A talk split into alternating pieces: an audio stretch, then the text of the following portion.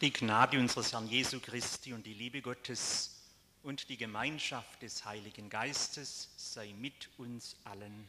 Amen.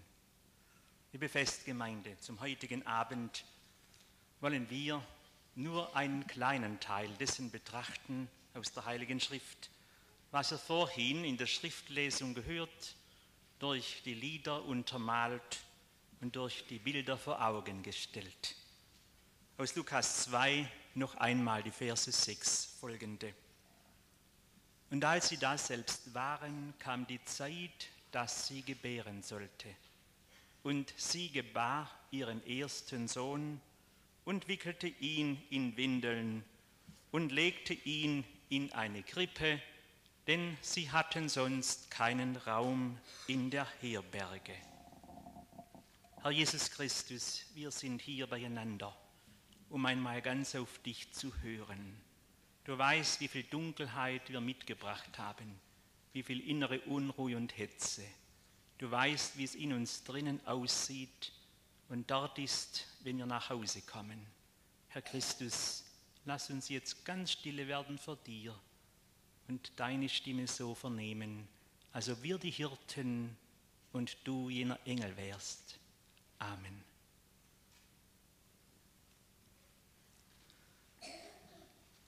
Liebe Gemeinde, nun ist es soweit. Und manche unserer Kinder, die hier sitzen, denken, wenn es nur schon vorbei wäre, dieser Gottesdienst, warum denn? Warum denn? Sagt's ehrlich.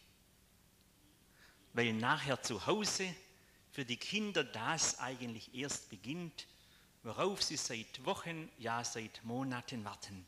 Und manche sind jetzt gespannt, ob dieses Geschenk, das sie auf den Wunschzettel geschrieben haben, nun wirklich eingetroffen ist. Manchmal ist es allerdings so, dass die Mama oder der Papa vorher gesagt hat, dieses Geschenk kommt nur an, wenn, wenn, wie geht's weiter? Laut? Wenn du ganz lieb warst und ganz lieb bist. Und da hat sich manch einer fest angestrengt, am letzten Abend noch versucht, alles zu retten, was zu retten ist. Und so meine ich, meine lieben Brüder und Schwestern in Christus, sind wir jetzt hier beieinander, um das andere nicht zu vergessen, aber doch etwas Neues mitzunehmen. Als ich heute Morgen vors Haus kam, ging es mir wahrscheinlich so wie vielen, die aufstehen und weg mussten. Die Straßen waren von Fahrbahnen zu Eisbahnen geworden, über Nacht. Alles war spiegelglatt. Und das war für mich so wie ein kleiner Hinweis darauf, wenn ich also im Leben noch meine, so wie manches Kindesreich, noch kurz vor dem Fest brav zu sein, dann kriege ich noch was. So gibt es ja manche Menschen, die sagen, mit dem Herrn Jesus Christus kann ich noch lange ganz ernst machen. Das hat noch Zeit. Wenn ich alt bin, dann will ich noch fromm werden. Aber könnte es nicht auch so sein, wie der heutige Morgen uns zu verstehen gab? Ich habe mir vorgenommen, weit wegzugehen, und da konnte ich gar nicht. Es war spiegelglatt. Da kann man nicht mehr gehen. Und manch einer hat sich im Leben vorgenommen, jetzt oder bald etwas anderes zu tun. Netter, freundlicher, lieber zu sein zum Ehepartner, zu den Eltern, zu den Kindern. Und dann ging es nicht mehr. Die Bahn war zu glatt, die Straße nicht mehr gehbar. Ja, ich sag's deshalb, liebe Freunde, weil mich gestern Abend etwas ganz tief erschüttert hat. Da habe ich vernommen, dass viele Kinder und viele Frauen sehnlichst warten auf den Ehemann, der da in Deutschland arbeitet. Sie wohnen auf einer kleinen Insel oder Halbinsel unten in Sizilien oder dort in der Nähe. Das Flugzeug kam auch angeflogen, es war glücklich gestartet hat über 100 Menschen an Bord. Aber heute Morgen haben es die Letzten vernommen, dass ihr Vater nicht ankommen wird. Warum nicht? Er ist mit den vielen anderen, mit mehr als 100, ins Meer gestürzt und niemand weiß, wo er jetzt ist. Oder? In der vergangenen Woche haben wir an drei Gräbern gestanden von drei Müttern und Großmüttern und einem Vater und Großvater. Wer von uns weiß am heutigen Heiligabend, ob er nächstes Jahr um diese Zeit noch hier sitzen kann?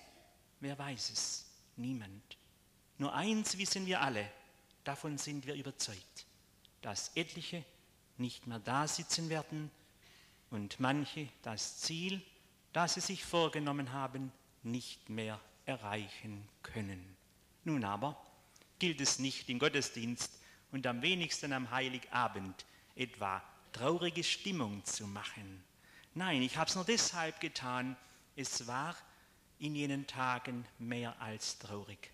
Als in einem Haus in Nazareth eine junge Frau, glücklich verheiratet mit ihrem jungen Mann, alles vorbereitet haben auf die Geburt ihres ersten Kindes. Das soll es gut haben. Besser als wir, so sagen manche Eltern vor der Geburt ihres Kindes. Und wie sie eben dabei sind, so alles bis ins Letzte vorzubereiten auf die Geburt ihres Sohnes, der Gottes Sohn zugleich sein soll, da kommt die Nachricht, dass die Steuern, Mehrwertsteuer, Gewerbesteuer, Lohnsteuer erhöht werden soll. Um das Recht zu erfassen, muss jeder in seine Geburtsstadt gehen. So hat es der Kaiser von Rom angeordnet. Und nun merken wir, in dieser großen und doch kleinen Geschichte sind die namhaften Gestalten der Welt vom Kaiser angefangen bis zum Pontius Pilatus und zwischendrin dem Statthalter Cyrenius nur Randfiguren. Gott braucht sie alle, die Gestalten der Weltgeschichte, um seine Heilsgeschichte einzurahmen. Und so müssen diese beiden wandern. Sie müssen gleichsam für immer fort. Denn sie kommen nach der Geburt nicht mehr zurück in ihr Zuhause. Und dieses ihr erstes Kind wird nie in der Wiege liegen, die Josef gebaut hat. Warum nicht? Sie müssen nach der Geburt flüchten ins Ausland. Wenn ich dieses Wort sage, flüchten, so steht mir vor Augen, dass viele hier Anwesende auch ihre Heimat verlassen mussten und nie mehr zurück durften. Dieser Tag hat mich besonders getroffen, wie mir eine liebe Frau erzählte, sie habe jetzt erst kürzlich die Heimat drüben verlassen, sei nach hier gekommen und suche jetzt eine Wohnung. Ach, sagte sie, das ist eine Umstellung. Dort hatten wir ein eigenes schönes Haus. Und jetzt suchen wir ein paar Räume, suchen, ob sie für uns ausreichen und ob wir die Miete bezahlen können. Und drüben in Vietnam stehen, liegen, sitzen Menschen auf einem Schiff, ohne ein Zuhause, unterwegs, Flüchtlinge. Seit jenem Aufruf des Kaiser Augustus zu Rom hat die Flüchtlingsnot nie mehr aufgehört. Und es ist heute, wie man so sagt, wie eine Völkerwanderung geworden. Alle sind auf der Flucht. Auch auf der Flucht vor sich selber. Kinder ziehen aus vom Elternhaus. Es gefällt ihnen dort nicht mehr. Ehepartner gehen weg und lassen die Familie allein zurück. Warum? Alle sind auf der Flucht. Keinem, keinem, kann man so sagen, ist es noch so ganz wohl in seiner Haut. Warum wohl? Vielleicht ist hier das Wort Jesu ganz neu zu hören, das bei Johannes so geschrieben steht.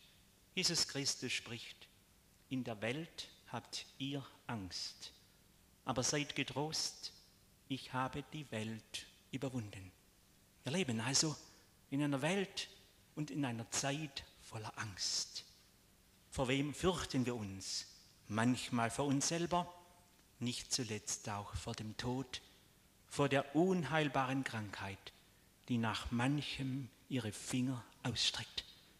Aber zu diesen Menschen, die von Angst geknechtet sind, gehören auch diese beiden. Und als sie da selbst waren, nämlich in der Fremde in Bethlehem, kam die Zeit dass sie gebären sollte. Im ungeschicktesten Augenblick. Liebe Brüder und Schwestern, vielleicht geht es Ihnen im neuen Jahr so ähnlich, wie es mir immer wieder gegangen ist. Zum ungeschicktesten Augenblick passiert etwas. Gerade dort an meiner schwächsten Stelle, wo ich meine, da darf es mich nie erwischen, gerade da packt es mich. Warum? Gott kennt uns. Und Gott will gerade dort, wo wir verwundbar sind, uns nicht verwunden, aber dort uns ansprechen. Vielleicht heute am Heiligabend. Und diese Geschichte ist ganz realistisch, nicht romantisch. Sie gebar ihren ersten Sohn, wickelte ihn in Windeln und legte ihn in eine Krippe, denn sie hatten sonst keinen Raum in der Herberge. Liebe Brüder und Schwestern, ist es nicht erstaunlich und traurig, dass Gottes Sohn, dem die ganze Welt gehört, kein Zimmer im Hotel, keins im Krankenhaus findet, keins in einem warmen Stüblein. Nein, in einem Stall draußen vor der Stadt wird er in einer Krippe geboren. So arm, damit ist angedeutet für alle unter uns, die sich verlassen, verzagt und vergessen vorkommen. Oder unsere Alten, die meinen, ich habe keinen Wert mehr. Sie sollen merken, dort draußen, wo nur noch das Vieh lebt, dort legt mein Gottes Sohn hinein, damit er die größte und tiefste Armut innerlich und äußerlich gesehen am eigenen Leib erfahren muss. Und dort in jener Grippe liegt er die erste Nacht auf Stroh, in eine Windel eingewickelt, vielleicht frierend und hungernd. Und wer von uns weiß, ob nicht aus dem gleichen Baumstamm, aus dem die Bretter zur Grippe geholt wurden, hernach die beiden Balken genommen wurden, an denen er zwischen Himmel und Erde als junger Mann von etwa 33 Jahren sein Leben aushauchen musste. So eng liegt das alles beieinander. So menschlich wird Gott, so klein wird er für dich und mich.